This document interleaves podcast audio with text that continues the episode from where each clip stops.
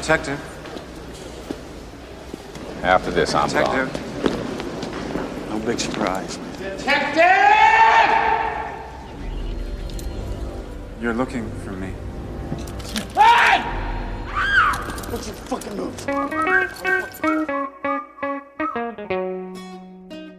If you think Kevin Spacey's great in this movie, I only have one thing to say to you. Me too. This is spoilers.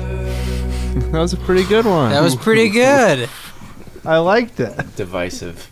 It's 2019, so. Half of the population just clicked right off. All right. Well, hey. Just the females, though. So 90% of our listeners are still on board. That's good. Yeah, we're good. we're good. Six, uh, yeah, six dudes on this pod. Well, five. All right. So um, this is spoilers. Uh, we are reviewing the Christopher Plummer classic Seven. Do you like what you do for a living? These things you see? You have to wear blinders sometimes. Most times. Detective William Somerset is looking for a way out. You're retiring. Six more days and you're all the way gone. So how long have you lived here? Too long. Detective David Mills is looking for a way in. We'll be spending every waking hour together from now until the time I leave. I'll show you who your friends and enemies are. Look, I've worked homicide for five years. Not here. Now, Ladies and gentlemen, we have ourselves a homicide. they're caught in a game No fingerprints and no witnesses of any kind. Nope. About the only thing we know about that guy right now is he's totally insane. where the price of sin is death. There are seven deadly sins. Gluttony, You're going to come take a look at this. greed, No one touches anything. sloth, wrath, pride, lust, and envy. Seven. You can expect five more of these. Body was found on Tuesday morning. I hate this city. We're gonna get who did this. This will be the very definition of swift justice. There are two more bodies, two more victims. This guy is methodical, exacting, and worst of all, patient. He's laughing at us. He had a gun. He's two murders away from completing his masterpiece.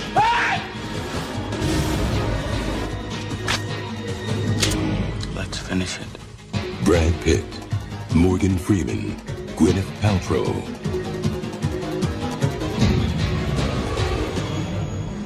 Have you seen anything like this? No. Seven.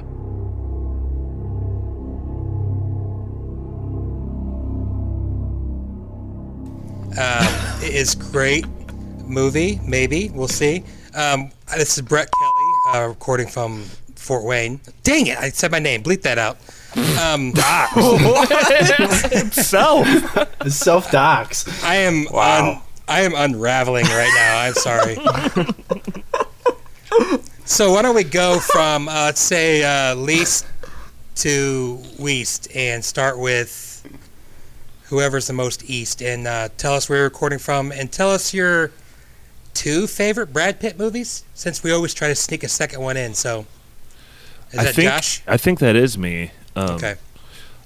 I love seven almost as much as I loved one through six. So this is Hey now, hey now. oh, I love corny jokes. I love that.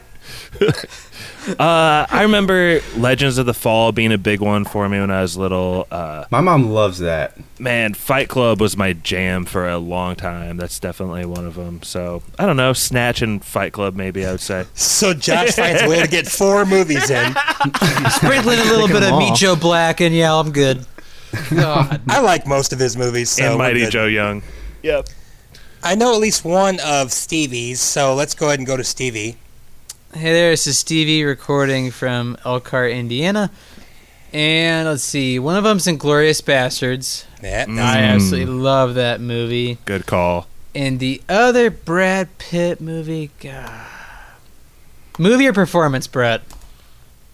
Uh, y- you know what? Have fun with it. You like him on Friends or what? You Ooh, know I it. love him no, on Friends. I mean, He's so good. I say Snatch. Him, his turn as Mickey is brilliant. So, snatching bastards. You're gonna take a shite. Uh, Mikey. Uh, yeah, Mikey recording from Goshen, Indiana. Uh, I like uh, pretty much all Brad Pitt movies, Yeah, he's but really uh, I really like him in the Ocean series. I know that's three movies, but uh, I just think he's really good in those. He's the cool guy in Ocean, so Which? Oh, Ocean. Yeah. Yeah, I like those movies. I like him in that. Oh yeah. Cool. Did you only say one, or did you say what was it? I just said uh, the All of them? series, yeah, the Oceans, All right. yeah. Uh, Pappy. I'm looking at Letterboxd now. It says he was he's in Being John Malkovich. Is that true? I've never seen it, but I don't remember him being in that. I'll say that. And um, Inglorious Yeah, great Bastards. performance. I don't remember he a apparently second of plays it. himself uncredited. So I don't remember him being in that at all, but I love that fucking movie when I saw it. So and Yeah. Pappy Denver. All right, this, like I said, this is Brett. I'm going to break my own rules. Um, I'm going to say Snatch, Ocean's Eleven, and The Big Short are probably my three favorites. Ooh, that's a good one. You just saw it for the first time recently, didn't you? Yeah, prob- probably about four or five months ago. But yeah, I, I loved it. I like a lot. What do you guys So- think about the upcoming film? Um, it's not out yet at the time of recording, but this Tarantino flick, Once Upon a Time in Hollywood. Cannot wait. Looks good, man. Bring a little love in. Yeah. Looks creepy, but um, not maybe it doesn't look creepy, but like we know what's probably going to happen at the end. So that's pretty creepy. What do you think, Josh? You looking forward to it or what? Yes, I'm very much looking forward to it. Sorry, I didn't mean to derail your pod. I feel bad. I don't agree with your hypothesis, but What's my hypothesis? I don't know. That's what that's what Quentin Tarantino said to that reporter who asked him a question about being sexist or whatever. Man, I don't even have an opinion. That's what Marvin said. All right. Well, let's before it gets even more off the rails. Let's go ahead and start. I'm gonna. I know I say this all the time when I do pods, but I'm gonna try to do it differently. Um, I'm gonna need you guys' help a lot, but um, I'm gonna break it up into little sections, like seven or eight. So just uh, just I'm gonna give a little bit of background information. Um, I'd say the two there's two main characters in this movie. Uh, William Somerset, which is played by Morgan Freeman. Uh, he's a detective lieutenant. He's retiring in seven days. Super smart. He's not. I got Ooh, the seven. Yep. Yeah. Uh, I would. I got the opinion that he's he's not super popular among his colleagues. I don't know if it's because he's too smart or he's a recluse or whatever. But um, and then the other main character is David Mills, uh, who's played by Brad Pitt. Um, he's a detective. He's brand new to this particular precinct. He's a hothead. Uh, he seems to want to prove himself in the big city and do some real good um, in the world or whatever. And uh, side character is uh, Tracy Mills, played by Gwyneth Paltrow. Pepper she Potts. is David Mills, aka Brad Pitt's wife. And this is this stuff doesn't really bother me, but I thought it was kind of funny that they're high school sweethearts. Okay, she was like 22, 23 in this movie, and he was 32. So I would say they're trying to age her, age him down, but he had said he did like five years on homicide and like a bunch of years on the beats of the street. So they're like trying to age her up, which I thought was really weird. But But she is Like- so cute in this movie that you almost forget how much of a raging asshat she is. In real life, Yeah. the the CEO and co-founder of Goop. She's adorable in this film. she is. She's young, dumb, and full of Brad Pitt. Um, What? No, it's a well acted performance. Speaking of John C. McGinley, is also in this movie. He plays John C. McGinley. Um, so I'm gonna break this. he's Dr. Cox. Come on, he's classic. So I kind of have this broken down into. I kind of try to skip a lot of the little mini stuff that I don't think is super important. Like the first thing, I just kind of want to talk about. How many segments are you breaking this up into? Siete. Well, Seven. se- yeah, seven is going to have and then a Because you said interludes. seven or eight, and I was like, it better be seven. no, it's it's seven with with a couple little mini mini interludes in between. But the first one's gluttony. So SU7VN. does uh, Josh? You just watched this movie, so do you feel comfortable kind of getting us started on gluttony and how that's set up? And Yeah, because this is probably the one.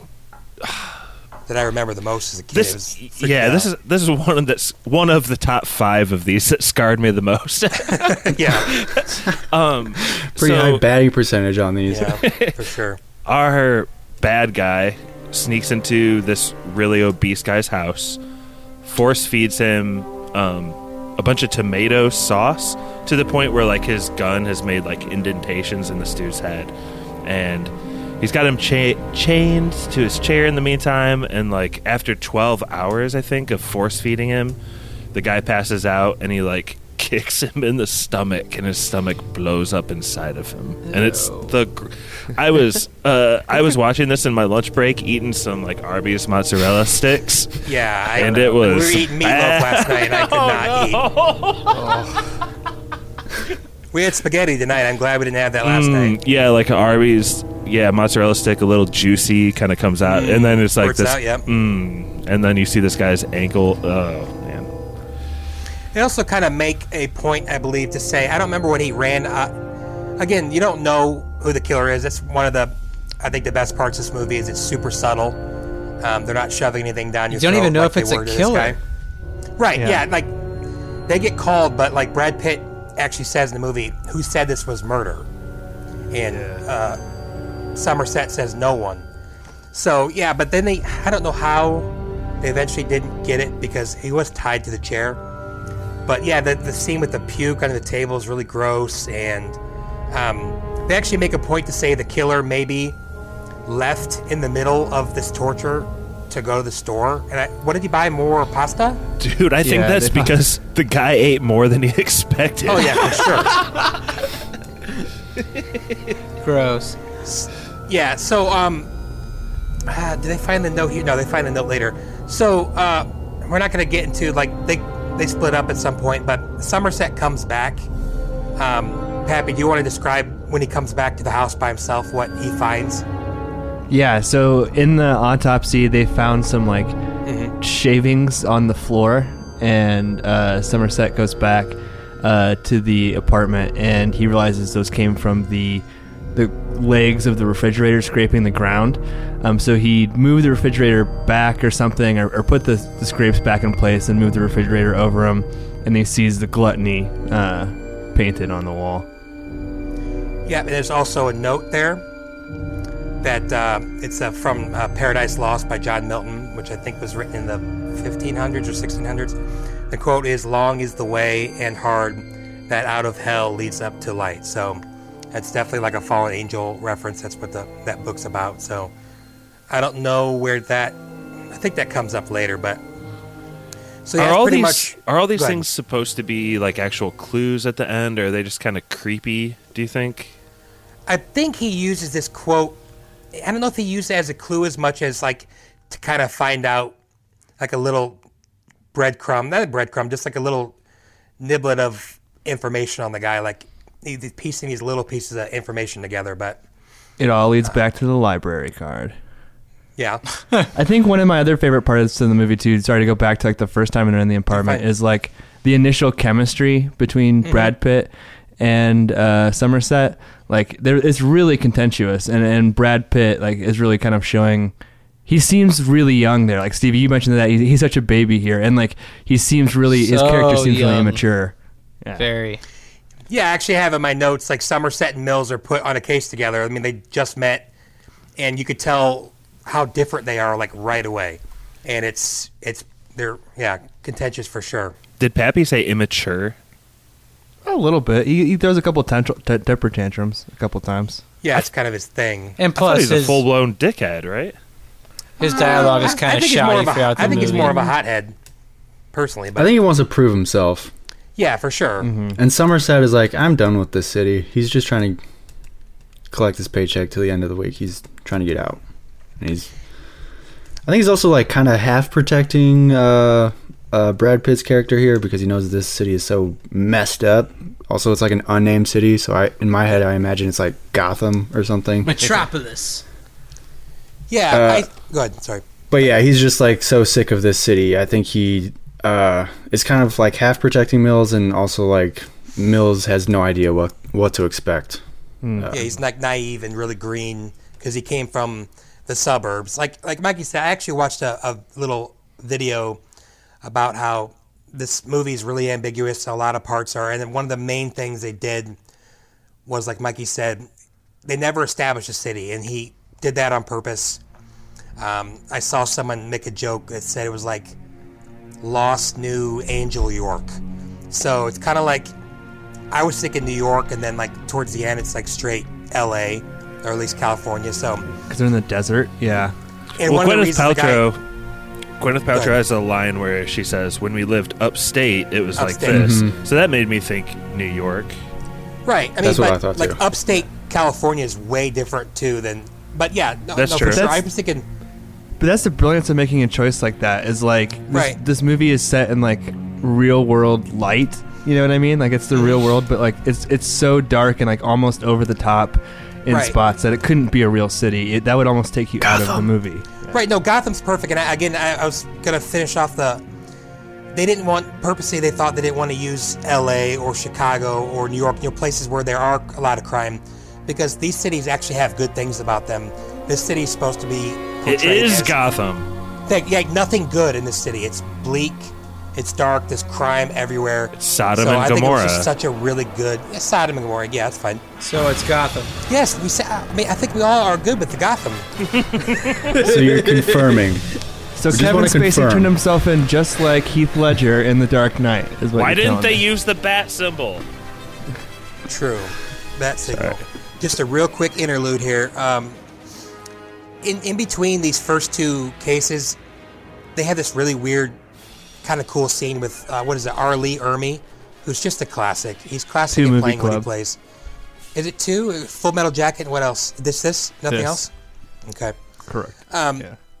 He Somerset asked to be taken off the case, but he's denied. And then Mill asked to be to have the case, and he gets taken off. Um, and they kind of go their separate ways, which leads us to uh, Greed. Um, Mikey, do you want to hop in on getting us started on Greed?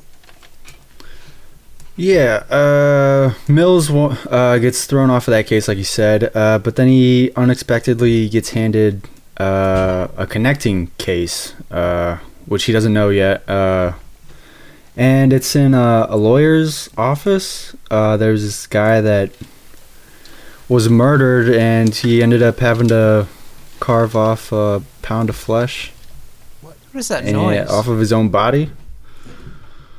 I'm with, I'm with you. What what is going on? Okay, sorry, Mikey. Go ahead. And uh, Jesus. and he's just uh, putting it on weights against I don't know, just a, a pound of something. So that was kind of like Kevin Spacey's character's sick uh, analogy for greed or something with this lawyer, and he. I don't know, just uh, writes greed and blood on the floor, and when uh, Somerset or uh, when Mills gets there, he's uh, kind of just left dumbfounded because he's looking for clues and he's like standing right in the middle of the crime scene. uh, and uh, he doesn't know that it's uh, connected yet because at this point we hadn't seen. Uh, Greed. Yeah. uh, yeah, we hadn't seen uh, Somerset pick up that note yet. I think uh, that was like after Yep. this scene, so they don't know that these two uh, crimes are connected at this point. Yeah, um, the uh, just a little bit of history here. Um, the pound of flesh. That's what you were referring to. That is a uh, that's from William Shakespeare's The Merchant of Venice. Um, Never saw I it. think. Well, yeah, what year was that? What was the box office 1590 or something. Uh, It's an But, 80s uh, movie. It's, it's what a uh, Jewish loan shark demands from someone for a loan that he gave him, and the guy can't pay his loan, and I don't know what happens after that. But that was the first time pound of flesh was used. Isn't that what it- Get Shorty's based off of? I don't know. I watched like Hmm. 30 minutes of that 20 years ago and stopped. So Gotcha. Continue. I heard it. I mean, I always wanted to go back and watch it, but because I thought Be Cool was pretty good. Um, does anybody have anything they want to add to Greed? I mean, we haven't quite gotten to the. What was the rule? No bones were allowed? no bones, Yeah, no no, bone cartilage. And so Mills was like, uh, the only place that could be is like your love handle. So he like chopped off his side there. Right, where all the fat is. Yeah, because you you know, if you want to like live, I guess you can cut off fingers, and those weigh more. But he wanted, I mean, guessing he wanted you to die, because I guess if you take a pound of your flesh off, you're probably gonna die. But I mean, the goal was for him to die, even if he made him think that. Uh, yeah, it says one pound of flesh, no more, no less, no. You gotta go cartilage, ass no cheek. bone, Ooh. Ooh. That's a pretty good one. booty cheek would have been the way to down. go. Um, so just yeah, so it Mills is pretty lost, like like Mikey says. He's kind of standing in the middle. He's not as good at this as Brett, uh, are you go ahead. confused as to like Morgan Freeman and Brad Pitt's like relationship on the case at this point in the movie? well, they've just gone. They're on. They're, on, like They're not Mikey partners said, anymore. They're on two different cases, but they find out that they're related because, as Mikey said, after this. Is is this when, they start sharing like an office? Uh, Well, that's that's coming up soon. Like Mikey said, or what Pappy said, Somerset goes back to that house, finds the gluttony, and then he's completely uninterested in the greed case until he finds out about greed. Then that's when he goes to the library. He gets all those books. He makes a list of books for Brad Pitt to check out, and he leaves it to him. And then they're in their office, and then that's when the catalyst for how this their partnership goes uh, actually get called by Mills's wife Tracy, and she invites Somerset to dinner. Why is So William go- a good name? in every movie. Pirates of the Caribbean. Oh, that's a good, strong name. This movie. Oh, that's a good name. I don't understand. I don't know. Is it a biblical name? No. I don't know. No, it's the, the, like an old, older English name, I'd imagine, but maybe it's come from German. I don't know Wilhelm, but so they go have dinner, and they become more and more friendly to each other, and then all of a sudden they're sitting there working on the case, and they get the idea to go to the widow's house of the lawyer. They ask her if she remembered anything, if anything in these pictures, and she's, you know, she's completely distraught. She can't be bothered. But then she's like, look at look at these pictures of your dead husband, yeah. ma'am. And I love the stick, the post-it notes like covering it. It's pretty good thinking, I guess. But yeah. Do you see anything out of the ordinary other than the blood and guts on the floor? Yeah, exactly. Look at your dead husband, and then look for a painting you bought a long time ago. right, but yeah, as Stevie said, there she notices the painting is upside down. So then they go to the office, and that's where this kind of leads us into. Do you want to take the end of this in the office and kind of take us into Sloth, Stevie? So Sloth's kind of a long one. It's kind of a slower play. So Okay, so if I remember this correctly, because this movie always boggles my mind because you're juggling a thousand different murders, Mhm, but for sure. when Well, seven. I'm just saying, it's a lot to keep track of. Lots of ins, lots of outs. Round up. Very Yeah. true. Very true. Um, No but more, when they remove the than painting, they're looking to like open the back of it. You know, are there notes? Is there other shit written on the wall somewhere? And that's when Somerset. Okay, can you admit that Somerset is just Virgil Tibbs before he retires? I think he's better than Virgil Tibbs, but Tibbs I mean, come good, on, being a polymath like that, that's Virgil Tibbs. well, you're talking about from the show, right? I've never seen. I know you love the show. I've never seen the show. I'm talking about from we're the talking movie. about. We're talking about, of course, in the heat of the night. yes. yes, Sorry. For the listeners at they home who call don't know. Mr. Tibbs. Thank you, Pap. I don't know what they're talking about. Long story short, he was an African American detective who was a genius in all sorts of different areas and expertise. the heat of the That's Somerset to a T. But Great song too. That might be an edit point. Nope. what? I mean, to in- infer that like there can only be one genius black detective in all of cinema. The edit point is the fucking papers you were wrestling around five minutes ago. yeah, Josh. Not seriously. I'll e- I'll edit Not this the- episode. I was trying to a get something. good I'm point that sorry. Stevie just made. I'm not.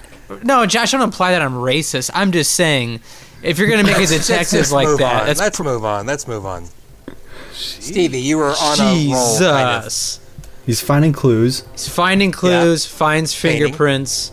That's when they take the fingerprints back to the lab, and they connect it to a pederast like Kevin Spacey, and um, Alleged. he is. And that's when they uh, go to that dude's apartment. And that's where the beginning of Sloth is, where they're starving this. He starved a guy for, for what a year. Yeah, to the day. That's like, oh man, that's just so creepy. I hate watching that scene. it's gross. Yeah, it's it, like one of the. It's just a great jump scare because you like don't expect it. You have like no reason to think that like Dr. Cox is in his face and he's like, "You got what you deserved," and the guy like coughs or whatever. Even the doctor's like he's about to go to hell after he dies. Yeah. It's like Jesus. Had that in my notes too. Yeah, so Well, wait, I want to go back because Brett, you said a year to the day, and that always bothered me because I felt like there was no way that Kevin Spacey could have possibly known that, Yeah. even if he is as smart as he is. But on this rewatch, Brad Pitt says there's like uh, Morgan Freeman says a year to the day, and Brad Pitt says there's no way we can know that's true, and Morgan Freeman just dismisses him and like moves on to the next topic. So I actually think that one kind of throwaway line by Mills like kind of saves that whole plot point. Like maybe it wasn't a year to the day, but they had he had 365 photos like to trick them or something. No, he said it's a year to the day. He wanted us. He did that on purpose, and Brad Pitt goes, "You can't know that," and he goes, "He did," or something like that. But I didn't yeah, mean to, I think take Mills away has a good point there. Is what I'm saying. Like Morgan Freeman doesn't have a counter to. We don't know that's true. Right, he He, just doesn't has have any feel. evidence that it's true. Yeah, but I'm, I'm glad you bring that up though, Pat, because that was like, is this guy have superpowers or something? I think that's kind of what you're thinking at this point. Is Yeah. how could he be so smart that they would figure out things behind the painting and like the fridge mm-hmm. and all that stuff in like that exact amount of time? Yeah, that's that's a stretch. Like for him to because he the clue he left were in a really hard place, and you take someone really smart to know, and he didn't know who was. He didn't know who was doing the case at the time, so you know, it's a huge leap of faith to hope that someone super smart like Tibbs is solving the case that quickly. Probably only Tibbs and Somerset could solve that case. that said, though, I love those two parts of the movie I just mentioned when they're like finding those clues hidden. I think that's awesome cinema. Oh, yeah. I love it. For sure. Um, just as a quick side note, I believe the fingerprint tech, who's like, guys, this could take as, as long as three days. That I believe that's actually Morgan Freeman's son. He's also an actor. Um, but yeah, Stevie kind of skipped over some of the. Edit more- point. Every black guy is Morgan Freeman's son. All of a sudden. Yeah. Jeez. Okay, well, we just Nepotism lost. in Hollywood. Yeah. But yeah, Stevie kind of like. Oh my god. Someone What- just flip a desk. I don't know what's going on in Josh's house. We good? Hello? Josh, you dead? No, Dad? keep it moving. Let's go. We all thought you took a spill. Pappy, I will edit this episode. I'm so Yeah, you sorry. Okay. So. So Stevie skipped over some of the more grody parts. Like he like cut this guy's hands off and then sewed him back on. He hooked him up to like an IV and only gave him enough nutrients to live. But basically, like what the doctor says, it, it's like the worst suffering anyone's ever suffered that he's seen. And like Pappy said, he says, and he still has hell to look forward to. So Doctor diagno- diagnosed him with a mushy brain. Yeah, mushy brain. He- yeah, he made a point that said something like, "What? What if you flashed a flashlight in his eye? He would die, Yeah, die of shock. die of shock." So He's But yeah. disgusting. He's got like bed sores all over him. It's really pretty grotesque. Brett, of the seven deadly sins, which is the one you'd least want to have to do? Uh, wait, do like have it happen to me? Yeah. Yep. Well, you got to pick one of these. I'm Not- not a woman. I'm not a woman, but I think the lust one would be pretty bad. yeah. That's probably up there. Uh, but I think uh, sloth would probably be the worst because How it's long a it year of suffering. It's Mhm. terrible. Yeah, Agreed. Yeah. but they're all bad. I mean, the, the the five that we actually see, Pride's probably the least bad, but we'll get to that one. you could listen to the whole spoilers catalog twice if you just laid in bed for a year. That wouldn't be so bad. Yeah, but you have to listen to the early episodes and you'd really suffer. What a way to go. Oh, the Uh, early ones would be hell. Yeah, it'd be hell for sure. Another side, I don't remember when this happened, but it's kind of important. Uh, Tracy calls uh, Somerset William, and uh, they meet, and she tells William that she's pregnant. Inappropriate. with his baby. H- HR. With Morgan Freeman's voice. But like she makes it, she it's not really inappropriate. She makes a point to tell us why she doesn't know anybody here and she hates the city. Sadly, he's like the only one she can talk to. So she tells him that, and he tells him a story about how he had an abortion, and he has no doubt he made the right decision. But he, at the time, but he wishes every day that he would have made a different decision, which I think is kind of a cool little roundabout way of saying whatever he said. But so I just wanted to get to that, and uh, I don't know if there's. I have a Wait, question wait, for you guys. Too. Oh, Go ahead. go ahead, Pat. I was just gonna say, th th I just don't want to. I don't want to breeze over that because like Somerset's what's her name, Tracy or whatever. Tracy. Yeah. Tra- Teresa. What her, her his relationship to her is like kind of the whole key to his character arc. You know what I mean? That's what makes this movie like really over the edge great to me. Is like you know in the end he's talking about like how humanity is worth fighting for. Like he's ready to retire, he's ready to quit, and like the scene at dinner, and then this kind of like her scene uh, of like confessing that and when he's like you spoil that kid and she like starts to cry a little bit like Yeah. god damn man that's some good shit right yeah, there really good. that's good sure. movieing. Yeah. But if you choose to have this baby, you spoil that kid every chance you get.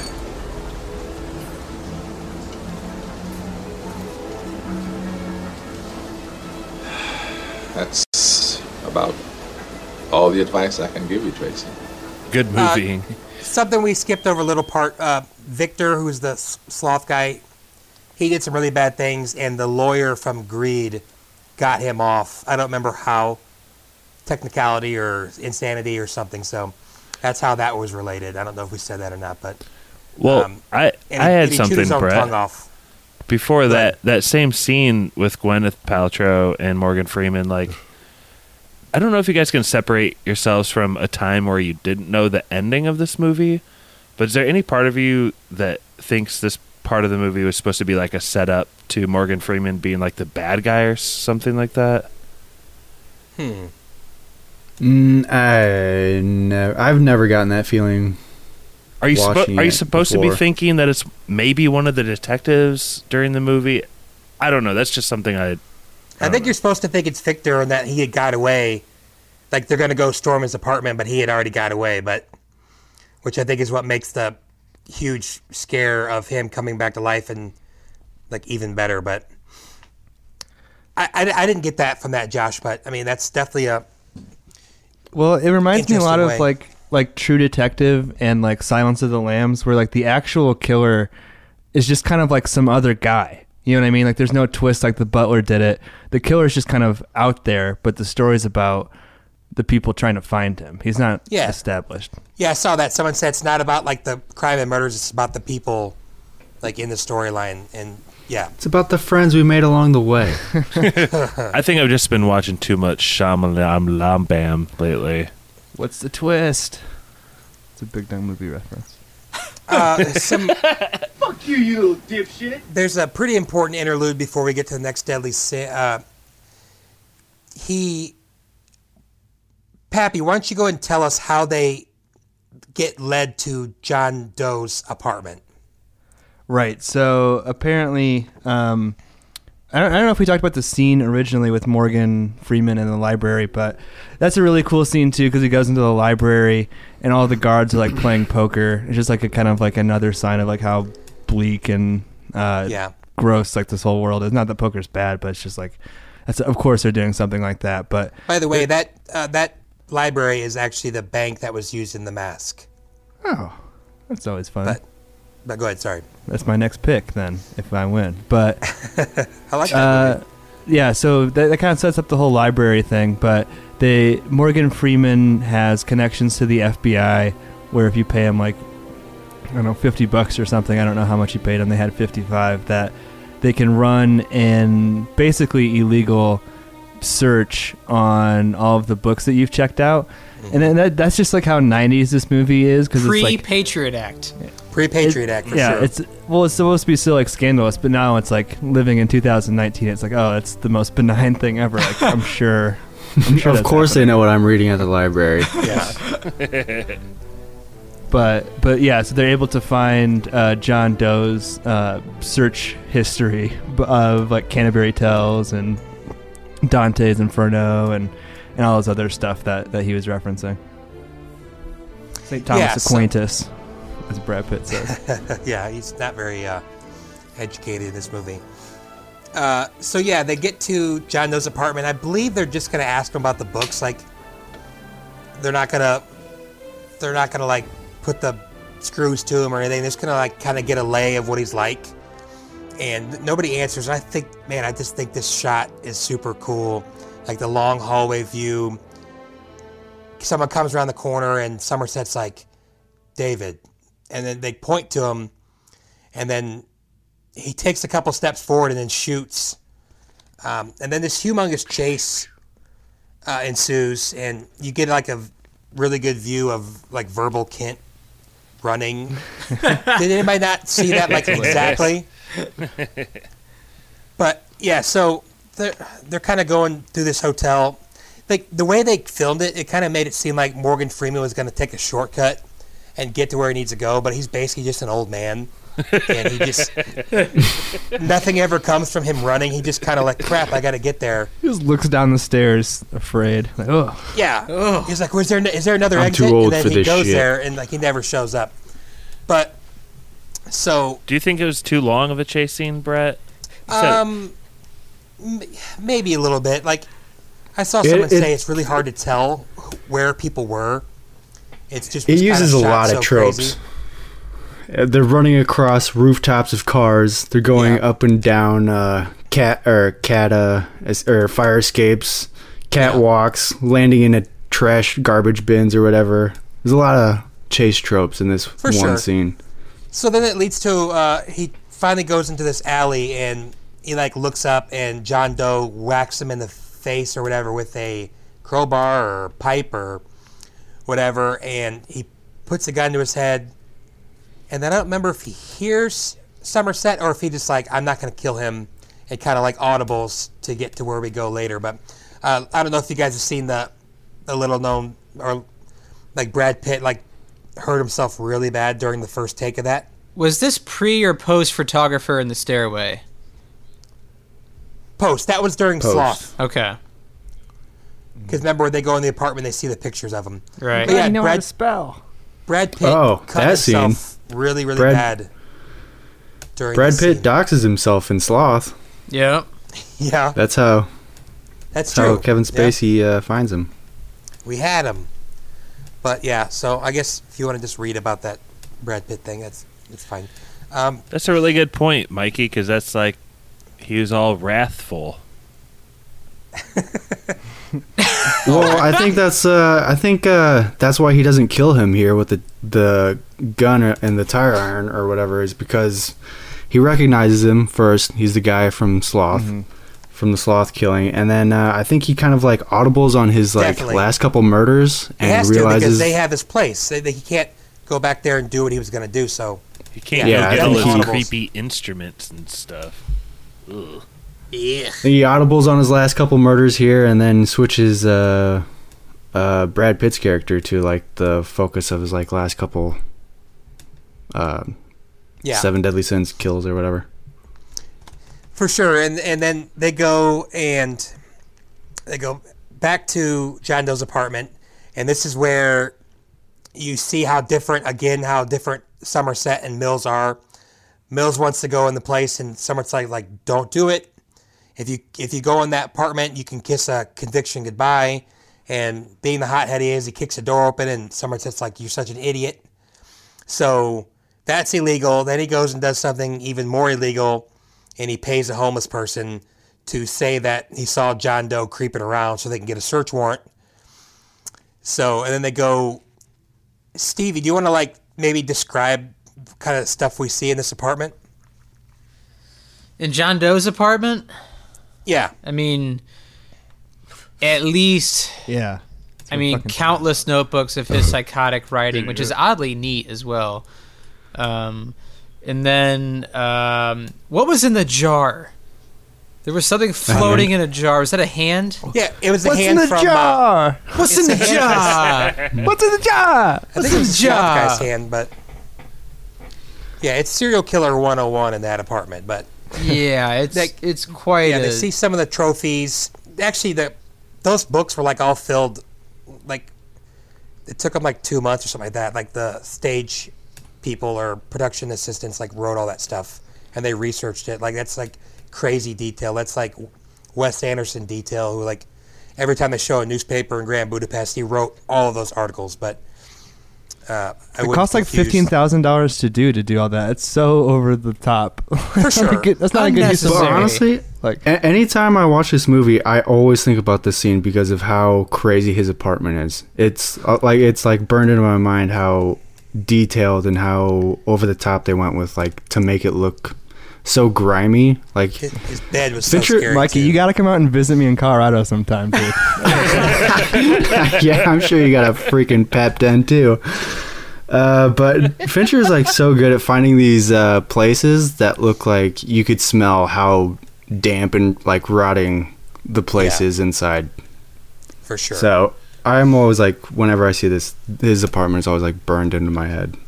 So I think it's awesome. But don't you guys love seeing that extra effort? Somebody was kind of poo pooing it. Was it you, Pappy? Pappy, he said it was a bad investment, pretty much. I think it's I think it's cool, but yeah, I mean, I'm sure they know. sold each one of those books for like five thousand dollars a piece. That probably worked out pretty well. But it doesn't make much sense to me to have a bunch of unread scribbled books. But yeah, for sure. like, does it I- I impact your rating on this movie at all, Brett? Knowing that those books were filled or not?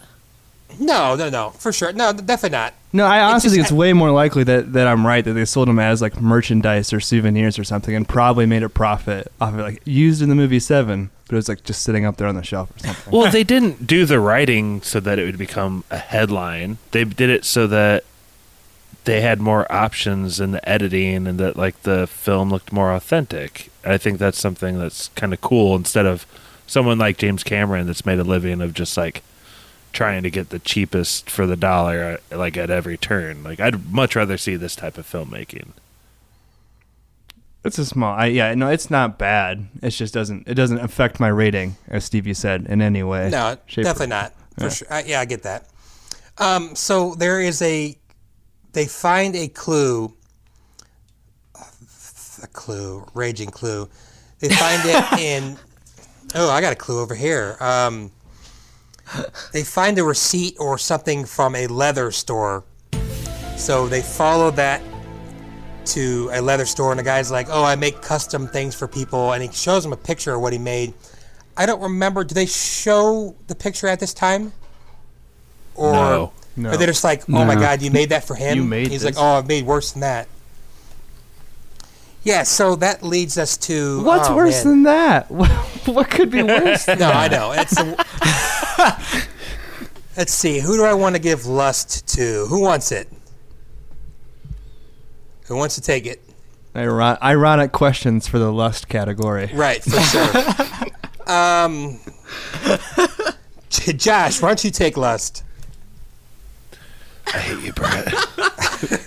Does somebody else want to take it? What a perfect cat! No, go. this is one of the top five most scarring killings Oh, from dude, this it's movie. awful. It's, so I can't. e- Yeah, I don't even like thinking about it. I think the Well, let's talk actor, about it. the actor they take, uh, Morgan Freeman is like interviewing this guy who had just done this horrible deed, and he's like shaking. I love that guy, but anyway, what that guy had to do was he um, went to a establishment and like bought a prostitute. And Kevin Spacey snuck in there, and his usual mo kind of takes over the situation with like a gun, and he makes the dude have sex with the prostitute with like a knife condom. Like a like, like a like a dildo. Yeah, like a strap on. Ugh. Yeah, it's like awful. And Josh alluded to the guy. Like I, I guess he did a bunch of weird breathing things so he could be hyperventilating, and he didn't sleep for like three days. What? Which is because he wanted to make himself awesome. seem as crazy as he was. Which it comes off insane how like realistic that is. I mean, he's he's scarred forever. I mean, he's never gonna get over that PTSD. It's just crazy. Well, that scene that you're talking about too, it's it's so well framed because you you can No. it takes a step back and it's got the two different windows and Morgan Freeman's interviewing the the worker at the prostitute house and he's like, "Oh, this is just another Tuesday in the office," like not even phased by what's happening at all. But yeah, it's another example of just Josh. No, I didn't mean the actor. I meant like the character in the movie. It's just another example, like a, a subtlety. It doesn't show. It doesn't need to show you. It doesn't need to hit you over the head with it. Like you get it. It's implied, and you get to hear it secondhand, firsthand, whatever from the guy who's wrapped in a blanket. Uh, And there's no official rape scene in this movie. nope, just implied. Congrats, fellas. You're right. You did. Unite. Let's jump and high five and have the camera. Like, no rape stop or with us in the spoilers episode. Well done.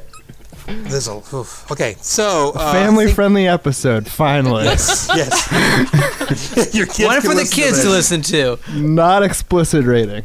Josh, let us know how your kids handle this episode, and we'll decide if we want to uh, market it to younger kids. Please do that Okay. for us. Will do. Okay. All right, so we get to. Uh, do we get? Yeah, I actually made a comment to Brittany. I'm like, man, they have a lot more stuff to get to before this movie ends, and it actually all happens pretty rapid fire. They go pretty much right into Pride. Uh, Mikey, do you want to take Pride real quick? It's really quick. It's like three to five minutes, and it's kind of over. Yeah, uh, so they just find this model, uh, and the phrase uh, "cut your nose off to spite your face" is pretty much uh, taken literally here. And John Doe cuts her nose off, and I guess as she's bleeding out, he's like super glued a phone in one of her hands, and I guess just pills in the other hand, Yeah, and she can either pills, yeah. she can either uh, just drift away under the pills, or she can try and save herself, uh, but she'll be disfigured permanently uh, if she calls 911. So I think uh, she just ends up dying. I think she is so prideful in her looks that she just chooses to chooses to die. Yep. That's pretty much it. I mean, that's the one that that's the most like saw-ish of the bunch. Like she actually gets a choice. The rest of them Does don't she want really to have a play a choice. game? What about the game, yeah. the pound of flesh guy? Is kind of like that, right? Yeah, but that guy's gonna die. Like I don't think, I don't think he would have let him go. I think he actually would have let this woman because it was just part of the thing. It's like this is your chance, but he knew that she wouldn't take it because she of who she was. So, I mean, I don't know. Do you do you think that she had a lot more of a chance than the greed guy? I mean, I do, but maybe not. I mean, I think he knows who he's choosing. I knew. I think he knows that this woman is so vain that she's not gonna try to save herself, Yeah. even if she can. So I think he knows what he's. I do what too. he's, he's smarter. She actually has a like the skeleton of a choice at least. I mean, we all know and Yeah. he knew that she was gonna kill herself because she was famous and she was known for being pretty and so. I mean, I'm it's the, it's the had a little bit '90s more of a though, choice. right? 90s, yeah. Couldn't they just given her a new nose?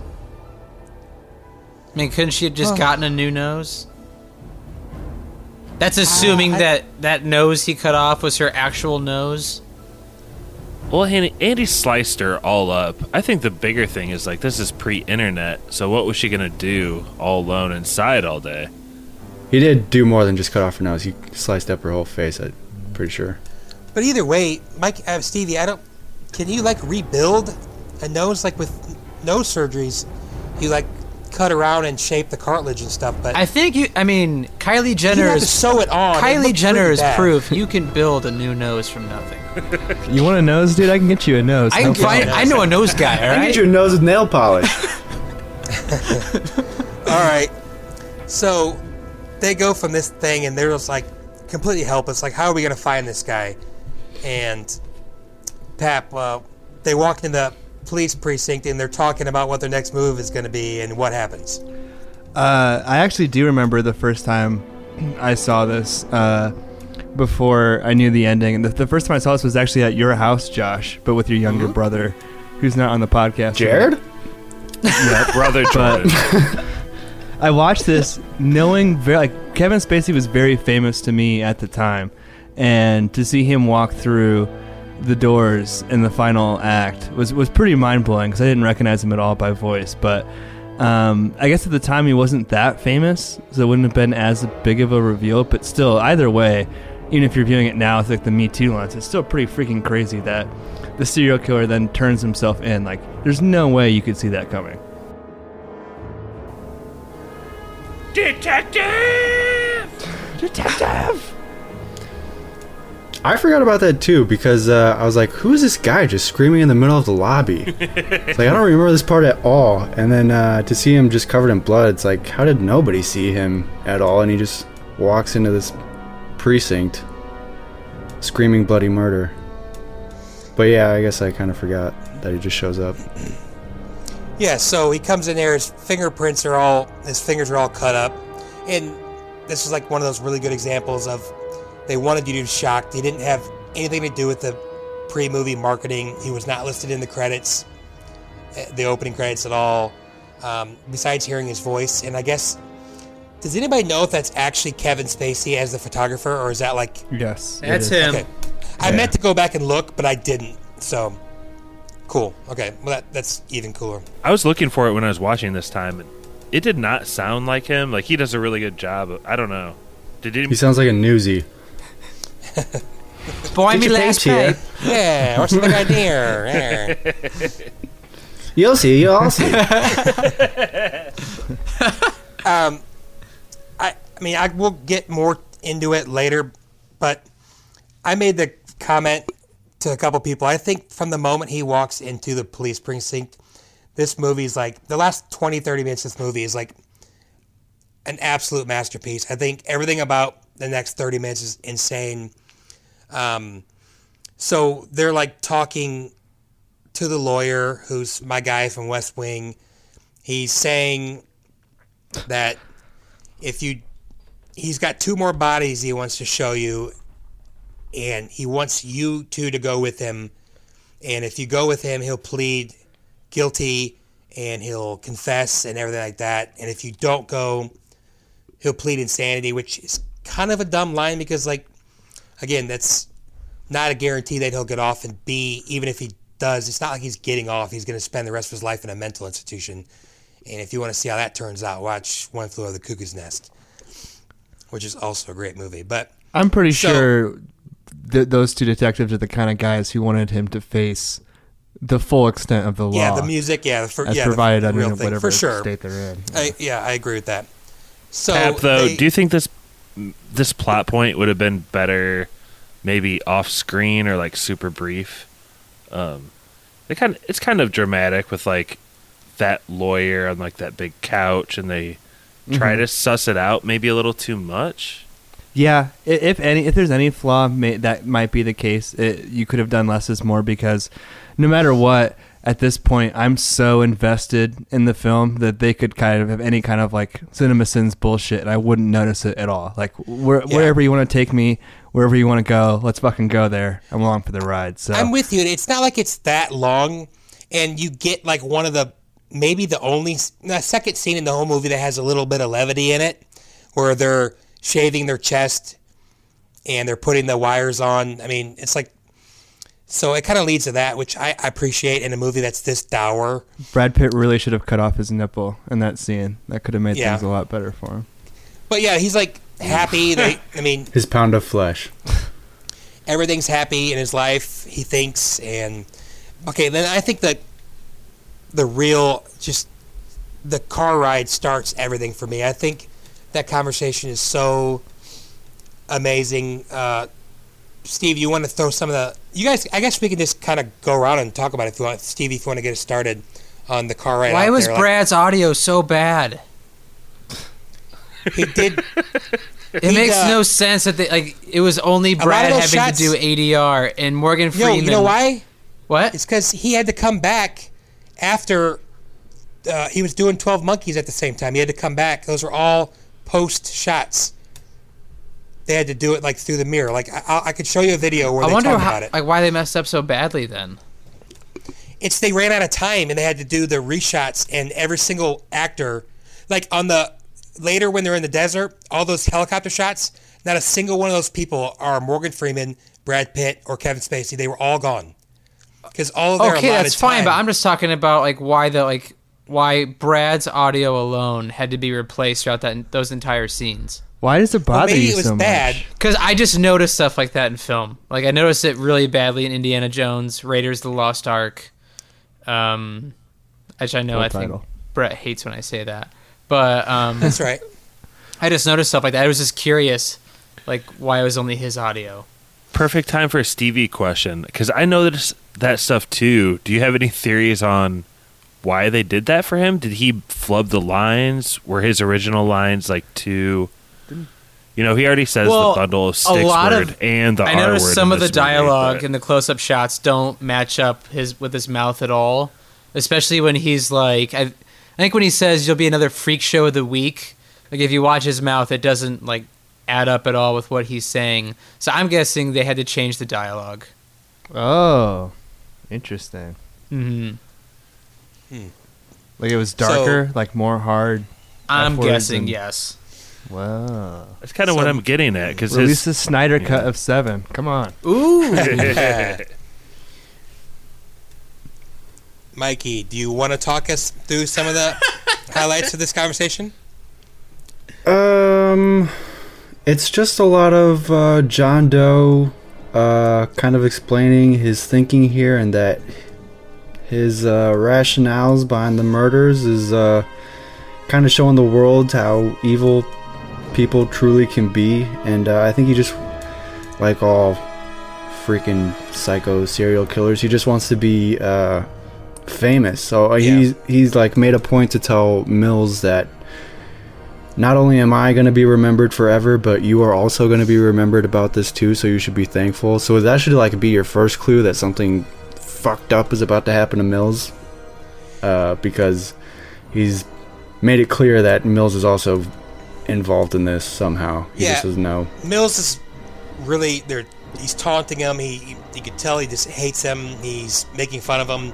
He kind of says a, a quote uh, that I think a lot of people have thought before. It's like, when you're a psycho, do you realize in your head that you're a psycho?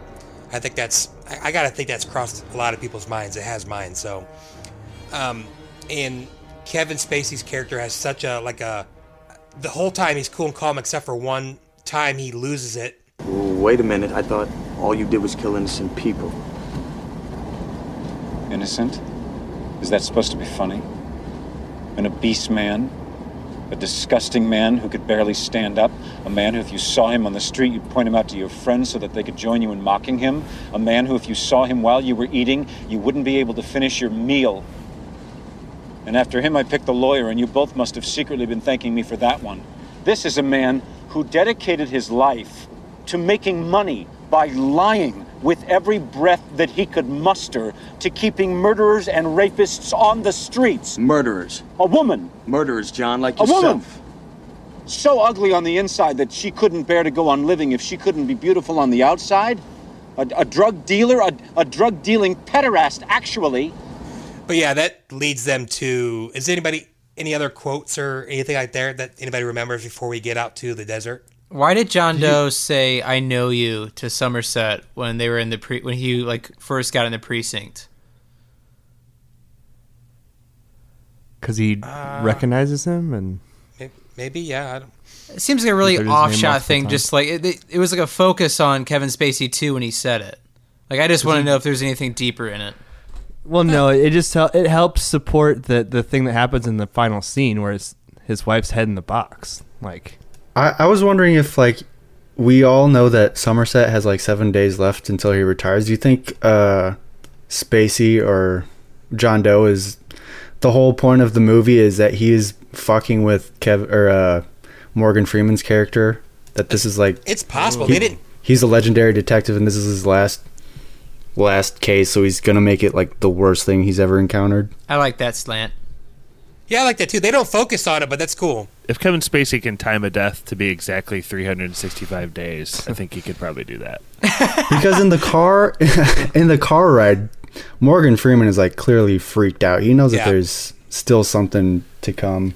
My favorite part of writing is in that car ride too, when he's like, "Oh Mills, I cannot wait for you to see it." Could the freak be any more vague? I mean, as far as master plans go, John. I can't wait for you to see. I really can't. It's really going to be something. Well, you know what? I'm gonna be standing right next to you. So when this big thing happens, you be sure and let me know, because I wouldn't want to miss it. Oh, don't worry. You won't. Yeah. I was going to talk about it. And he's like, yeah, how would I know? He's like, oh, you'll know. And I don't think you even catch that till obviously the second or third viewing Yeah. of how creepy he's actually being. Yeah, for sure. Like he wants. Yeah, it's it seems really obvious after the first time you watch it. You're like, man, I mean, why didn't I see this coming? But I don't think the first time I watched it, I expected to happen what happened. So I thought it was masterfully done. But that's basically like the highlights of that trip. And then I don't know. I really like camera shots like this. Um, the shot where it's through all those transformer things and it looks like they go on forever. Mm-hmm. Mm-hmm. I thought that was really. I don't know if that's. I don't know if that's. Why are they out here? Hating This is where He says he John buried Doe the says other, there's bodies out here. Yeah, he said he buried the other two bodies out here or whatever, and I guess they get out and they're with Kevin Spacey and Pappy. Do you want to kind of take us take us home or take us start to home? Yeah, I'll, I'll at least get started. I mean, so they get out of the the police car and they come across. It's a cardboard box, right? Um, Well, they have to. They they see the van in the distance first. okay. Uh, I don't remember that. Go ahead. They Okay. the- Does anybody, Josh? You you just watch it. Yeah, so they're checking it out, and Kevin Spacey's like, "It's over here." so they start walking across the desert, and like super long lens is used to like this. I don't know. It's like a FedEx UPS truck in the distance coming up. Oh yeah, yeah, yeah. so ominous too, and I it's I think it's it's just it's just a van, but the way it's shot and like the It's like- score or whatever, it's so It- ominous. You're like, what could possibly be in that van? It's a Mad Max suicide bomber man. coming in the Possibly, yeah. desert. But yeah, that's what that is. You can take it back, Pat. Yeah, so it's a delivery guy who's bringing the box. Um, he's just kind of like some stoner uh, delivery guy. He's completely overwhelmed by the situation and the cops who are there.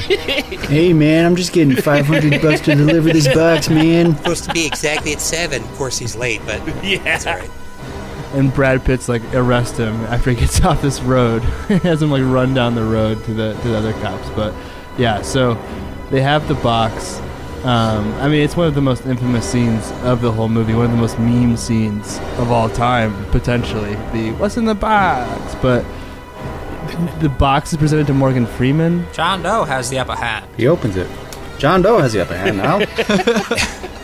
Yeah, but he so he's he doesn't know what he wants to do, and he decides he's just going to open it. So he opens it with a switchblade, and again, I think it's a shot really cool. Like he opens the first two flaps, and he's staring there, and then he opens the other two flaps, and he like just almost jumps out of the skin, and then this is when everything crescendos. Everything is like the music's going crazy, and he's running over there because he knows he's, he's got to think that John Doe's over there being super creepy, Talking- talking mad shit. Talking and- shit.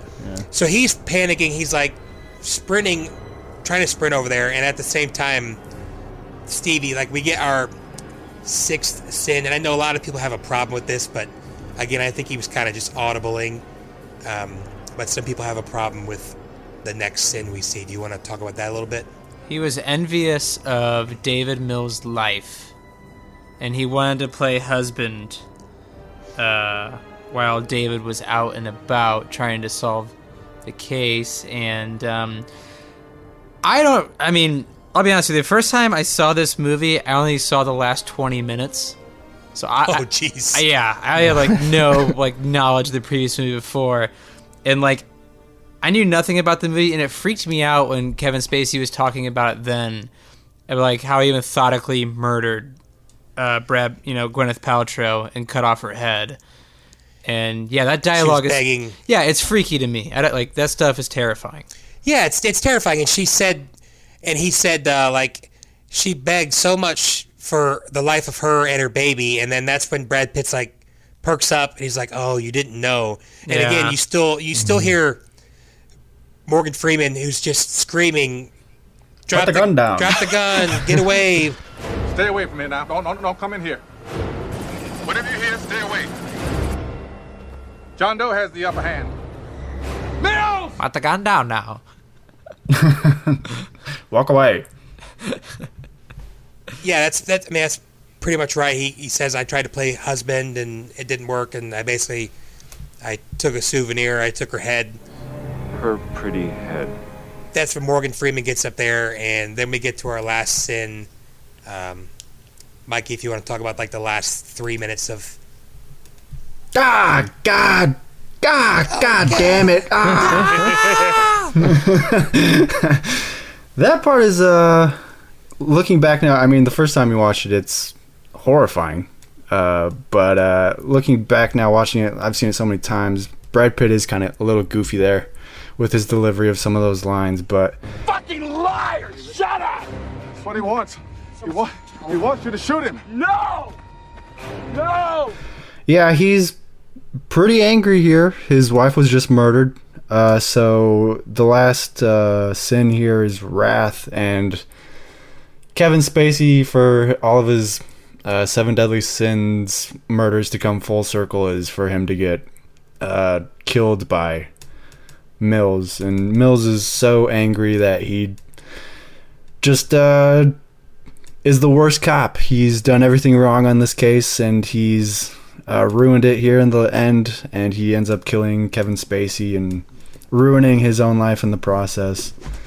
And uh, what a week to end Morgan Freeman's retirement. It's like a retirement the cake party is the gonna next be- day with like cake and shit. the cake is going to be so sweet on that last day. Uh, but yeah, then after that, uh, after Brad Pitt kills uh, John Doe, um, you see uh, Detective Mills taken away uh, in a cop car, and Morgan Freeman uh, uh, is just like take care of him, uh, do whatever you can for him because he's.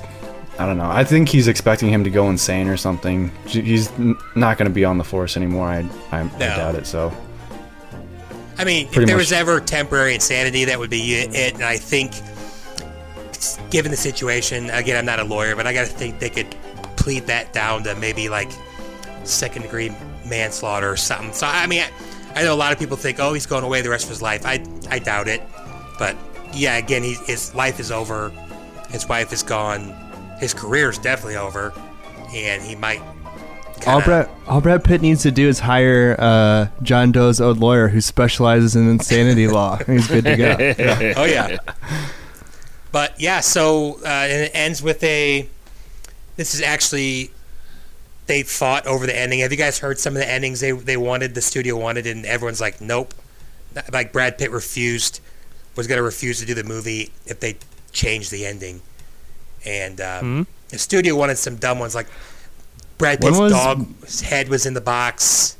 When was Morgan Freeman killing John Yeah. Doe? Right. Yeah, one was uh, John Doe killing Brad Pitt, but Morgan Freeman killing Bra- uh, John Doe. I mean, they were they were pretty like out in the desert or what? I, I don't know. He just gets the upper hand somehow. He had the upper hand, Josh. John Doe's got the upper hand now. Okay, so that's basically uh, what happened. But like the only thing they allowed was because even the audiences didn't really like the ending, so they added the he- the. I mean, it's Hemingway not a happy ending. No, it's not. They added the Hemingway quote. Um, even Fincher didn't want to do that, but it was kind of a compromise, and it was um, the world is a fine place and worth fighting for. I agree with the second part. So, and that's the last you see, and the credits come in different. They go from bottom to top, which is crazy. Um, but yeah, some sweet Nine Inch Nails is playing. But yeah, that's the end of the movie. So Fincher and Trent Reznor. May, m- m- name a name a more iconic duo. They've done a lot of movies together. Like all of them, all really they? good. Doesn't he? Sun's here, yeah. Like I know, like he won. He won an Oscar for Social Network. I think so. I believe so. But yeah, no, that's for sure. And they were both kind of weird together at that time. But does One- anybody have any final thoughts? Well, I guess your final thought was a thing. Yeah, one thing that kind of bothers me, and the, I don't like. I love this movie. I don't want to pick it apart, but like David Fincher and the writer um, Andrew Walker. I think it's like that scene when um, Kevin Spacey is like saying, "What I'm doing will be studied and copied." It's kind of like masturbatory of like the filmmaker. I feel like, and it, and and if you think it's that, then it's like really morbid what he's doing with the movie, and it's almost like Kevin Spacey's character's like whole mantra is actually like the point of the movie, and I get it as t- to entertain ultimately, but I I feel like there's some preachiness to this movie. Like there really is actually. I don't know. What do I you didn't mean? pick Wait, up on that, but like who's being preachy? Like the uh, like they're talking through Kevin Spacey when he's saying that, or what do you mean? Well, I think okay, so this is weird, but I think the abortion thing comes up weirdly a couple times. A little preachy, but yeah, through Kevin Spacey horrible acts and to like get the seven deadly sins back in the public conscious in like this sort of like gruesome way, even though it is film. It's just a little weird to me. yeah, I mean, again, I didn't pick up on a lot of that, but that's everyone watches movies differently. So, Are you in the bathroom, Brett? is it echoey? Yeah, yeah, you doing ADR?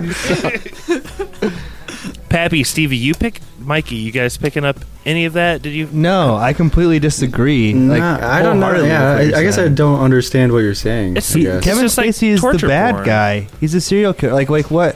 What? Why is it? What line did he cross that other films haven't crossed? Well, he wins. Well, right? bad guy wins, So well, that's what I love about the movie. yeah. So and the themes of the movie are explicitly stated through Kevin Spacey. and Well- he wins. so so you're interpreting that as an endorsement of those themes. That's your interpretation could. of watching. It could be for a no, budding a fucking serial idiot. killer. No, a fucking Don't you- idiot would interpret it that way.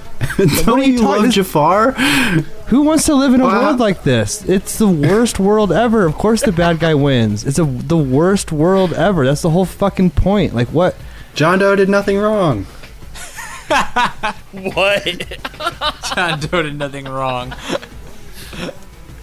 I'm a big John Doe and Jafar fan, Pappy. So just get over. No, no, no. I have Pappy, no like- idea. I have no idea. what I, you're I don't know. I talking think you got. Uh, I think you got some uh, a little too idealistic views of this world. I think it's supposed to be bleak. The only thing I'll say about David Fincher is the intro to this movie is trash. Oh. Like I honestly despise the over credit music playing intro to this movie. I think it's Well, IFC, didn't like it. IFC doesn't. They said it's the third best movie beginning ever. So Are you, are you talking about like the beginning where he goes to the murder scene, or just like the black over music playing, like credits? When he's like making tea. the credit, I think it's the credits. yeah, that's that's trash to me. I think it's super antiquated. I don't like you're it skewing so negative tonight. Why do you hate this movie so much? I don't hate this movie at all. This movie's a great movie, but it's no fun if it's like, oh, this is great, this is great, this is great. There has to be some a little bit of discourse. This, this movie's not fun at all, but we can have fun talking about it. Correct. I don't like how Pappy is acting like the Yeah. bad guy winning with like this horrible, putrid goal Look. is like a good message. You go listen, listen to me. You go to go to the biggest city near you or whatever and go to the nicest art museum there. There'll be some fucking amazing paintings that are some like some satanic crazy shit. Like some medieval fucking people getting their heads ripped off, fucking people stabbing each other. It's not something I would hang above my bed, but it's Yeah, a fucking Blake amazing painting. And that's stuff. what this movie is. Is no, it's not a fun watch. It's not an enjoyable time at the theater with your popcorn and your ET and your Spielberg, but it's a fucking masterpiece. So let's just let's make our saying let's let's make our peace and everything with our yes or nos and Pappy. Wait, I have one more final thought, All real quick. all right, go ahead. This came I'm out trying to get this- September twenty second, nineteen ninety five. Also in the this oh, this debuted at number one. Also in the theater at number uh, seven was the spoilers movie, The Usual Suspects, and also in the theater at number eleven, a spoilers movie, Mortal Kombat. Yes. Three spoilers movies in the top eleven. I can tell you, I saw one of those in the theater, and it wasn't Usual Suspects, and it wasn't Seven. I saw, yeah. It was Mortal Kombat. Yep. Mortal Kombat. Loved every second of it. All right. So, Pat, why don't you go ahead and give us a yes or no? Yeah, no, it's. A, I'll keep it short because that guy just went on a pap rant. It's a yes. Uh, it's not. Like I said, it's not enjoyable for me to watch. But the more I watch this, the more I think it it deserves the accolades that it's gotten. Um, maybe I mean it's it's fucking like top fifteen in the IMDb top 250. It's top 100 in the Letterboxd top 250. It's like, like whatever Brett just said about the IFC. Like it's adored by dudes on the internet. So maybe a little bit too much, but I do think it's a masterpiece. It's great. Uh, maybe my favorite Fincher. Uh, not a fun watch, but a great film. Cool. Uh, let's since we're going reverse, let's go Mikey. I think Mikey's up. Uh, yeah, I agree with Pap. I really, really like this movie. I like Fincher a lot too, um, and I think he's really good at finding uh, these locations and these set pieces that are just like so dark and grim and like so visceral that you could almost like kind of feel how disgusting this world is. Um, but it's a really dark, dark story. It's probably one of the darker movies I think I've ever seen, and like Pap said, it's not fun to watch. I was actually kind of pissed that you chose this because it was like such a beautiful day today, and I was like stuck inside watching this horrifying movie. Uh, but I can't deny that it's not a really well done movie, and the fact that the bad guy wins in the end, I think there should be more movies where the bad guy wins in the end. So I'm sorry, Josh. I think you're wrong here, but it's a yes for me. Cool. Uh, think we're on Stevie. Uh, yeah, this is a great, great movie. So definite yes. Um, yeah, it's an awesome movie to watch. It's just really dark and heavy. Not Yeah. the most enjoyable to watch. Um, this is probably my third favorite Fincher film behind um, Zodiac and uh, The Social Network. But yeah, it's just a really great movie. So solid, definite yes. Cool. Josh? I love the cinematography in this movie. It's pretty unbelievable, actually. I do have a hot take. I think Brad Pitt has a couple brilliant moments, but I think his acting is really outpaced by Morgan Freeman, who's awesome in this movie. Uh, can't say enough praise about him, but to the point about like the bad guy wins and stuff, I, I don't know if the bad guy winning is really my biggest problem with like the writer and David Fincher. It's more that this movie does go to such a dark place. Um, it's almost like selling its soul to the devil and like paving the way for movies like Saw, etc. That's like so dark that you can't look away. Um, and I don't really like that sort of thought and art form but it's a hu- it's a huge yes. Um, well acted, well written. One of the most informative movies probably of my life. Like I said, five of these murders scarred me, but honestly, all seven slash eight if you count the babe in Gwyneth Paltrow's stomach. So, um, really, Yeah. really good movie. Incredible movie. Incredible film. I was sweet. I, I was really worried that you were gonna say no because it was torture porn, but I did that for Bone Tomahawk. Yeah. yeah, I thought about that a lot this week. uh, this movie is like disgusting, but Doesn't it's not it. like yeah, it doesn't show. that's what I said it shows that- like yeah, it doesn't show a cock piece with porn. a blade on it or anything. Right, and she's like, "Well, Bone Tomahawk actually showed all that stuff." I was like, "Yeah, it's. I mean, that's the difference. Is seven lets you use your imagination. Bone Tomahawk, there's no imagination needed for any of Seven, the bad guy wins. Bone Tomahawk, the troglo- troglodytes die. That's Bone. Tomahawk has like one scene like that though, and Seven has literally eight scenes like that. Yeah. And to Brett's point, though, letting your imagination take it is sometimes worse. but better filmmaking. Yeah, no, Yeah, I mean, it's definitely a better sometimes it's worse, as in it's more horrifying. Yeah, I. This is like a definite yes to me. I, I, I agree with Pappy throwing the word around. I, I agree. I think this movie is like a masterpiece. It's so brutal to watch. It's a masterpiece. I think the last 30, 25, 20 minutes, like, let's go with when he gets in the car with them. But as Pappy said, like, right when he walks into the the precinct, it's like your attention's so on him. He's so good. Um, and someone on the thread said today, and I just miss miss Kevin Spacey. It's just sad. But um, I think this movie's awesome, and even Brad Pitt, I think, was quoted as saying something like, basically that Kevin Spacey outshined him really bad in the movie. He didn't say it in those terms, but yeah, I'd say of the three, Brad Pitt was the the weaker link, but you know he's freaking Brad Pitt. So this movie's a definite yes. It's I think it's a five star movie, and I'm again I, I was thinking about it. Man, I felt so bad. I'm like I can't believe I picked this movie. It's so mean, and I felt bad about it. But I'm glad we got to talk about it. so I'm glad we made mean to it. make us all watch that. No, it's just May. it's so like like Mi- Mikey said it perfectly. I mean, it's a nice day. It's like the first day in 900 days that it hasn't rained. I mean, it's just and it's such a gloomy movie, and I felt bad, but I'm glad we watched it, and I think we're all better for it. But so that's five yeses. okay, I have a decently quick trivia. It shouldn't take more than five minutes. Um, the order is. It's not that bad, all right? No, it's just that I've only hosted, I think, one movie this calendar year. Wait, if you're looking it up now, I have the, I can get the feedback. It's Stevie, uh, like the, from most recent to least recent. Stevie, Mikey, Pappy, Josh. So, Josh, I hate to break it to you. You're the most recent, right? no. No, I haven't. It's like no. Do you treasure. No, you no, did no. treasure planet. No, no, no, no, no. It's it's uh. Well, what was the last? I did. episode? Ni- I did Nice Guys. Stevie did Treasure Planet. Raiders. Mikey did Raiders. You did Aladdin, and Josh did. I don't know. A long time This is our first episode since Treasure Planet. that you've been on. Yeah. No, but we did Nice Guys and what was after Nice Guys? Rango. Jordan's not on. Hmm. So yeah. Right. So yeah, I think I think it's what it is. The first part is just kind of. It of was back to back whoever's got- Brett. That happened. Yeah, that's well. I've done it.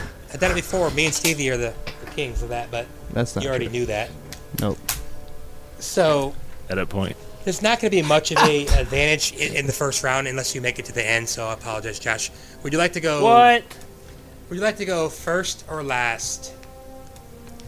They are five questions each. It's just 50-50.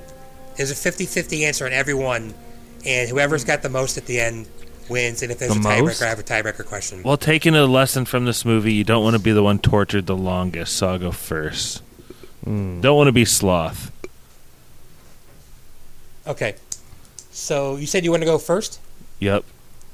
Josh, and then I don't know how it works. I mean, I guess. I'm like lust, the quickest. So death. Pappy, do you want to? Let's just go. Yeah, yeah, that order. Josh then Pappy then. Pat, Mikey, Stevie. Okay. So Josh, your first question. Remember, these are all just 50-50. Um, your first question is: According to Dante's Purgatorio, pride is considered the worst of the seven deadly sins. True or false? True. That is correct. Pappy. Gone Girl has a higher Metascore than the girl with the dragon tattoo. True or false? Fall true. That's correct. Fall true. Mikey. When it comes to worldwide gross, Troy is Brad Pitt's biggest box office movie. True or false? Mm, that's gotta be false. That's correct. It's World War Z. Good job. Stevie. What's up? These are all related to this movie in some way. Some are funnier or less. Re- okay, like this one. Viva La Vida is Coldplay's highest rated album according to Metacritic. True or false? False. That's correct. It is a rush of blood to the head. And I hate Coldplay. oh, jeez. And Gwyneth Paltrow? Shots fired. Josh, who They're not together anymore. Who? It's fine. Yeah, she's married to somebody else.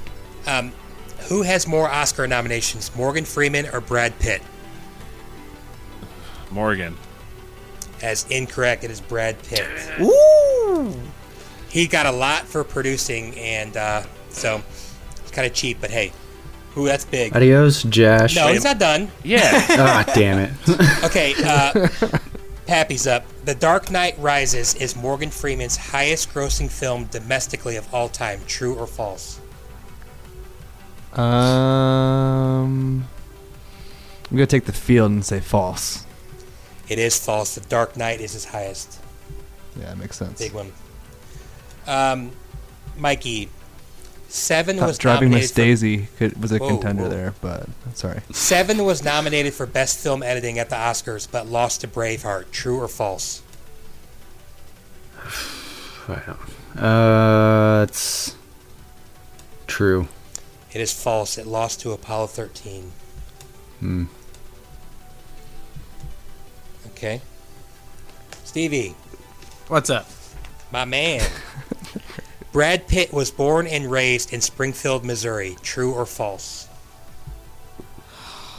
Springfield. It's from Missouri. Might be Joplin. I'm gonna say true. False. He was raised in Springfield, Missouri, but he was born in Oklahoma. Lame. Yeah, tricky. Hey, try to trick you. Josh. Hmm. Kevin Spacey's film Billionaire Boys Club made more money in Iceland than it did in the United States. True or false? Can you tell me what year that came out? No, I can't. Can you use it in Uh, a sentence, please? I'll say true. That is true. Um, in, in Iceland, it made three thousand seven hundred thirty-two dollars. In America, it made one thousand three hundred forty-nine dollars. Is that the Kevin Spacey movie that after it came out for a week, they were like, it made $54? No, it made yeah. The opening night, it made like twenty-nine dollars. like I feel bad for the rest of the cast because they're like, yeah, Kevin Spacey, and it's got a bunch of big actors in it. Oh man. Yeah. Was that pre or those guys. post scandal? Oh, post for Post. sure. Oh, At least jeez. post. Yeah. Okay, Mikey.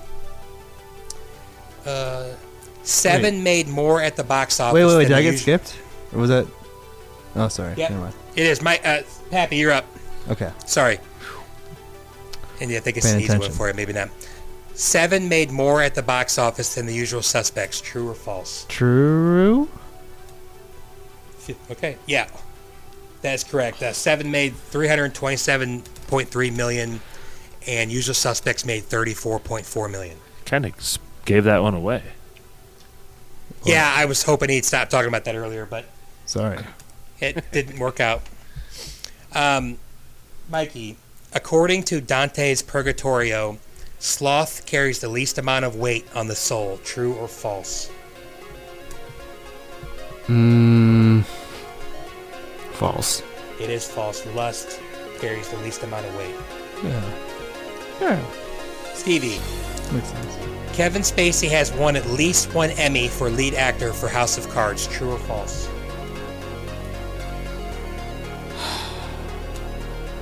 True. False. He was gone 0 for 5 on lead actor and 0 for 5 on producer. Gotcha. Oof. I think I think Stevie's eliminated that rule. I'm watching the Raid 2 right now, so that's awesome. Okay, sorry. No, you're good. Uh, Stevie Josh, jumps down Brett's throat. Jumps down Brett's throat for watching stuff when we pod, but Josh, this is big. You need this. Seven was the seventh highest grossing film worldwide in 1995. That's worldwide, obviously. So, true or false?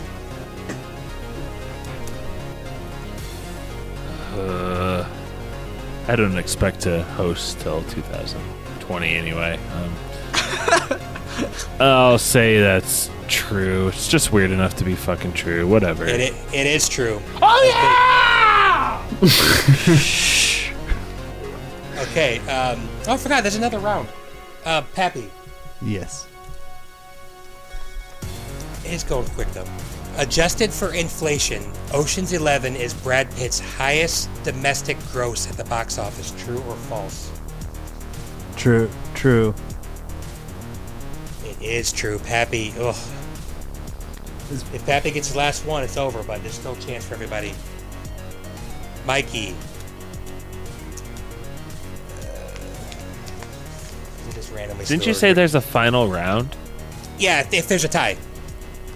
Which is a higher So, uh, number? The net worth of Brad Pitt or the combined net worth of Morgan Freeman, Kevin Spacey, and Gwyneth Paltrow? Well, I know that Gwyneth has the Goop uh, Corporation uh, fully backed.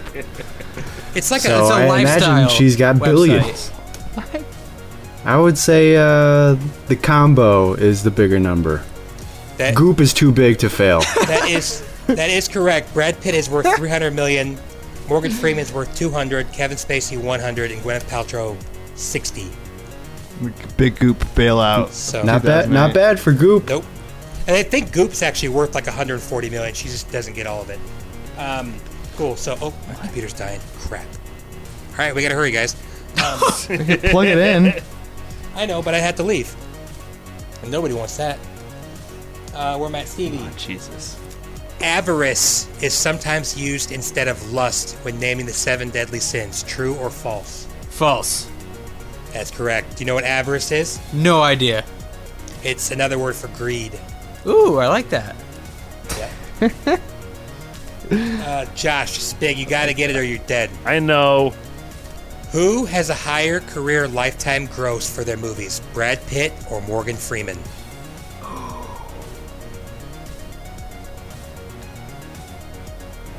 Josh Google's intensified.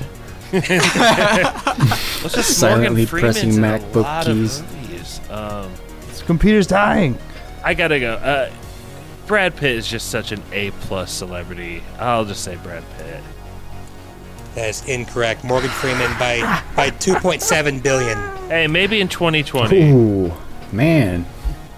Okay, my computer's down to seven percent. Should we stop by I plug in? You should be able to make it to is seven. plenty. Okay, I just it just went from ten to seven in What's about left? two minutes. So How much? Are there more Okay. rounds? no, we're almost done, but we're gonna finish it out. Um, Pappy, not including the upcoming Shaft film, Richard Roundtree has played John Shaft six different times. True or false? Take false. I'll take the field of numbers other than six.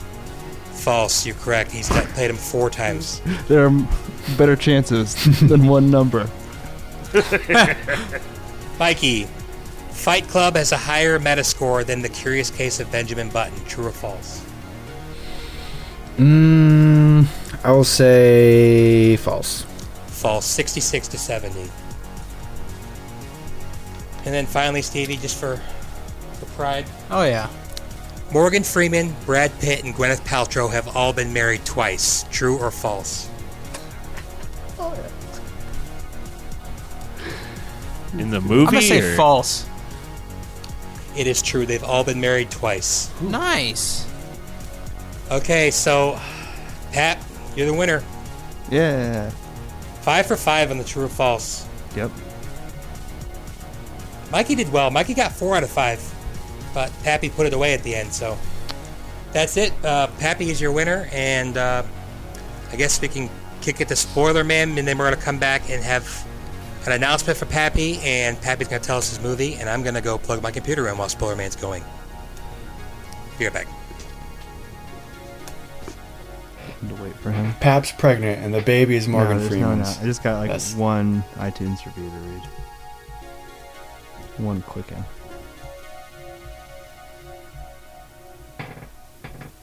Good or bad? Five stars. Please support this podcast by leaving us an iTunes review. From April 4th, 2019. Hot off the presses for us to be checking them. Our email is podcastspoilers at gmail.com. Twitter is at spoilers underscore pod. Uh, so are we gonna go even darker than seven for the next movie, or are we gonna lighten it up a bit? Movies like Seven will be replicated and studied and made forever and ever. masturbatory. I see what you're saying. I see what you're saying. Our Instagram is podcast spoilers. It's lit. Do I have to wait for Brett? like honestly, Where Is is his come back? computer cord? What the hell? very strange. He has to come back to Elkhart to get it. I hope you pick another Kevin Spacey movie. or another movie that's just a number. That'd be pretty classic too. Wait, but just Brett left the call. Huh? He didn't make it in time. oh no! Fellas, Is this it's recording late. Let's just wrap oh, his up. whole file, his whole file could be in jeopardy. That's way bigger than just. Oh, This is bigger than us. you should have just. Yeah, can be. Yeah, My computer died. Hope, Damn it, Brett. hopefully your file is okay. Dot dot dot. Is what I'm about to say. Did he message us?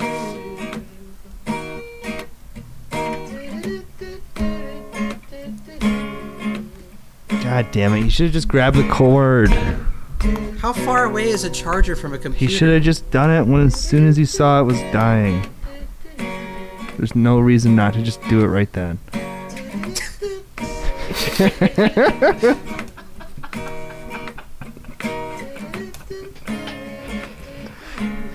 no. No. We actually, we really could else's. finish with that, without mean. Pap. Josh, do your best Brett impression and finish it out. No. I refuse to do that on air. How can it take so long? No. What what is he doing? He's saving What file. are you doing? He's exporting file. It's probably his best move. What are you doing? yes. Why are you not back in the call? We're all fucking just waiting around. You're exporting files. We you start again so we can finish the goddamn episode. You can record while you're exporting. A new window. I'm sorry, I didn't know you were exporting the file. I thought. Thought your file was gone. What's in the file, Brett? A lot of editing in this episode. If you enjoyed what you heard today, subscribe on SoundCloud or iTunes. And that was Spoiler Man. so, uh, Smooth as butter. smooth. We have not had any technical problems. This has been that, like, it's just happened right away. Pap, do you want to? Oh no, there's no there's Tell no us your movie and then don't your know why announcement, the or you wanna do it the other way keep sa- You keep saying that. Yeah, we got a we got an iTunes review. no, you have some things, something From- to read. Raw Regaliado uh, on April 4th, 2019. Five stars. Listen to this, boys. Ah.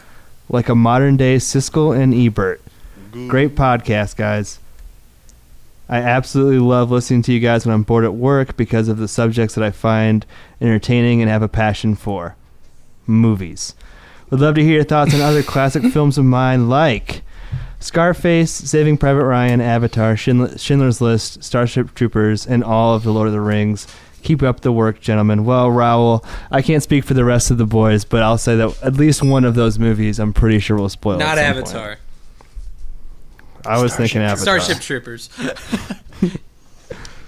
I love Starship Troopers. I would love to do all three Lord of the Rings, but but Mikey can't watch any movies that are over two and a half hours. So No, I was gonna pick Schindler's List. That sounded like a fun time. Oh, god please don't. No, no, no. I uh, my mom was already, already really disappointed in me. I talked about this on another podcast, but she listened to a couple of them and she had some uh, feedback. Uh, she really didn't like what I had to say at the end of Too Fast, Too Furious. She thought that was really over the line, and she talked about how she was going into work to work with a bunch of little kids, and how that really kind of Oh, you threw her off for the rest of the day. So I I told her. Does she note you're swearing at all? Uh, sh- that's she doesn't like it, and she talks. You to me dropped about about a hundred f bombs this episode. Pappy, didn't you have a good cause in that episode though? I don't know. She said I sounded like you sounded like planes, trains, and automobiles. The Steve Martin part. I'm like, yeah. Andrew James. I hope it was funny, but she didn't think so. So I told her I'd pick her favorite movie. We we might also have a guest from another podcast lined up, but the name of the movie is from the brothers Coen. Oh brother, where art thou? Are you in I've for? actually never seen that. Is this a big Huh. dumb movie? Is that what you're saying, Pappy? I haven't seen it in a long time. Uh, no, but may, oh, that was spoilers. what? Is Brett supposed to say that? No, I don't know. Really just threw that out there. Is that the end? Fuck you, you little dipshit. Speaking of Big Dumb, uh, we have a recommend uh, our podcast on Facebook. One of our good buddies. Um, this podcast is great. It inspired me to start my own podcast. I love the blend of comedy and film critique and the different perspectives brought to the table. They seem like cool guys you'd want to have a beer with. Well, thank you, Corey, for those kind words. Kylo. That's not that's nice. Whenever when I think about the podcast that inspired us to start spoilers, it was always, oh, I can do this better than them, and so I hope that's what he was thinking when he started Big Dumb Movie. well, watch your back, big dumb movie. Join in. Uh, join us next week for Oh Brother Where Art Thou? Probably the Coen's like sixth best movie, but it's still good.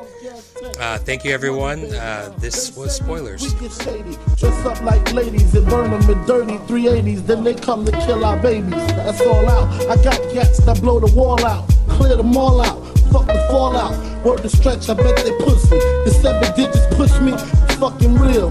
Here's the deal. I got a hundred bricks, 14 five a piece. Enough to cop six, buy the house on the beach. Supply the with jeeps, brick a piece, capiche? Everybody getting no one consider them leech. Think about it now, that's damn near 1.5. I kill them all, I'll be set for life. Frank, pay attention, these motherfuckers is henchmen. Renegades, if you die, they still get paid. Extra probably, fuck a robbery. I'm the boss. Promise you won't rob 'em, I promise. But of course, you know I have my fingers crossed.